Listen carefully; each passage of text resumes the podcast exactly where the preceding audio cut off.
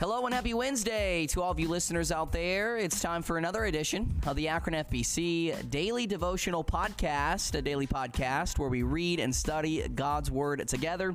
I pray that you're having a great day today. I'm having a fairly good day, can't complain. Um, the only problem is I have been having really bad allergies lately. So I took an antihistamine, and I feel like I'm to fall asleep as I'm talking on the mic right now.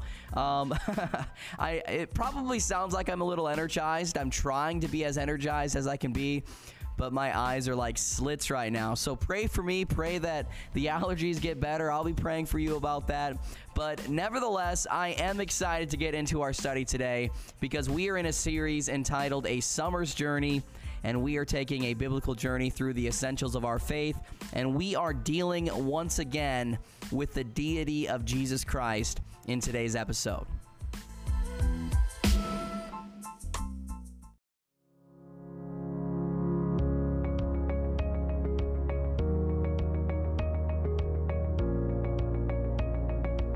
Welcome back to our Starting Point series, a biblical journey in personal discipleship and establishing biblical direction for new Christians. And we are currently on lesson number three and session number five of our series, and we are looking at who Jesus is. That's the topic that we are dealing with in this lesson. Who is Jesus? Now, in our previous sessions, we've already determined that Jesus is God. We looked at the deity of Jesus, the names of Jesus, the attributes, the works, the worship of Jesus, and all of which points to the fact that Jesus is God. But in today's episode, we'll discover that Jesus is not only God, but number two, he is also the Savior of the world. That's who Jesus is. You see, the Bible tells us that Jesus humbled himself and came to this earth. He took on human flesh, he became a man, he lived 33 and a half sinless years on this earth, and, and then he died on the cross and bore our sin, our suffering, and our shame at Calvary. He died on the cross for our sins, and then three days later, he rose again so that you and I could be saved, so that you and I can have eternal life. He is the Savior of the world. And one of my favorite verses that points to this truth is Philippians chapter 2. Philippians chapter 2 and verses 5 through 11 lays out the gospel story from grace to glory for you and me. It lays out what Jesus Christ did at Calvary.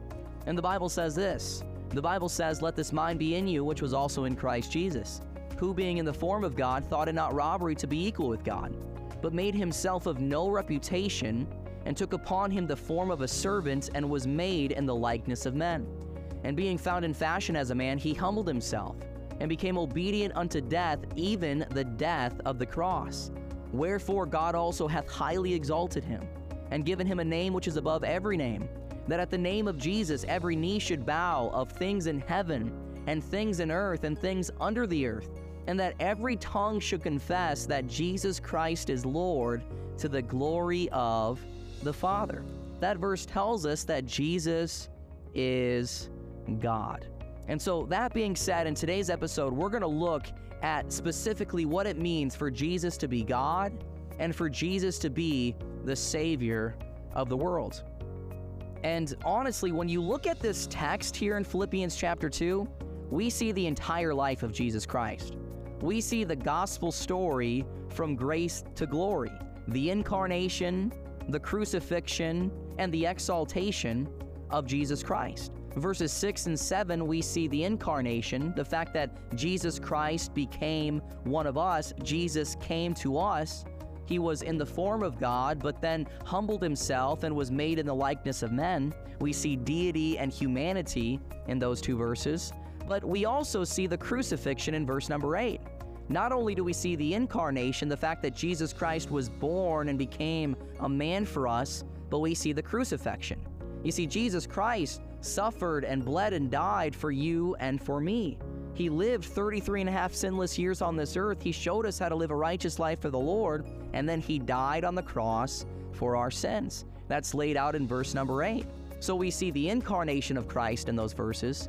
We see the crucifixion of Christ for those verses. Jesus came to us, Jesus died for us, but then we also see the exaltation of Christ to close out those verses. The Bible says in verse 9, Wherefore God also hath highly exalted him, and given him a name which is above every name, that at the name of Jesus every knee should bow of things in heaven, and things in earth, and things under the earth, and that every tongue should confess that Jesus Christ is Lord to the glory of the Father. Those verses are referring to the resurrection of Jesus Christ.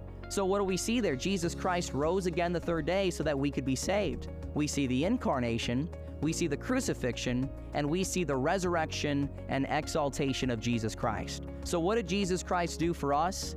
Jesus Christ came to us, Jesus Christ died for us, and Jesus Christ rose for us. That's what makes him the Savior of the world.